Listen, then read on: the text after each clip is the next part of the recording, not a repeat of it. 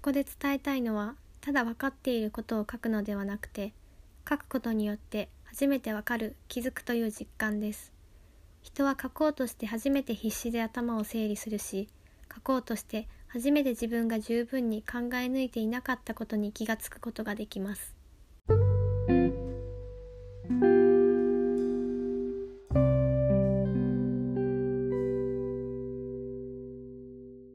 エディのカップラーメンタイマー。今日の担当は802です。はじめの言葉は写真批評家の竹内真理子さんが広報誌で語ったものです。皆さんは好きなことってありますか？私は書くことが好きです。絵を描く文を書くどっちもです。それが趣味でもあるけどやっぱり上手くなりたいじゃないですか。今まではなんとなくそう思ってたんですけど最近ふと考えたんです。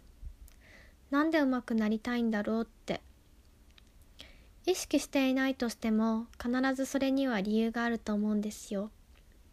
人によって違うけど例えば仕事として絵を描いている人だったら依頼をもっと受けたいからとかクライアントに満足してほしいからとか。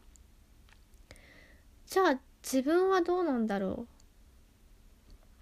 そもそも私が書くことが好きな理由って頭の中にぼんやりとある想像とか妄想を可視化して自分のものとして置いておけるからなんですよ。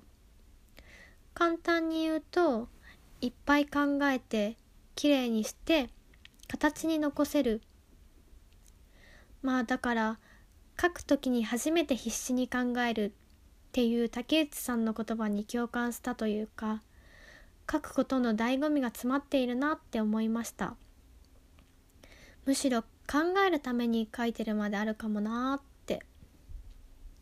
あとは自分で見返せるし作品として出力された達成感があるっていうか自己満足？でも時々考えながら書いていてなんか違うって思っちゃう。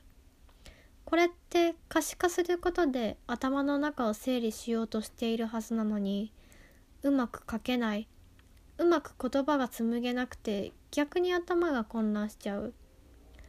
脳内ではいいものができているのに技術が追いつかなくてそれを生かしてあげられない。なんかこのもどかしさをどうにかしたくてきっと私は上手くなりたいんだろうなって。最近そういう結論に至りました。次回の更新は8月11日の予定です。それではまたお会いしましょう。バイバーイ。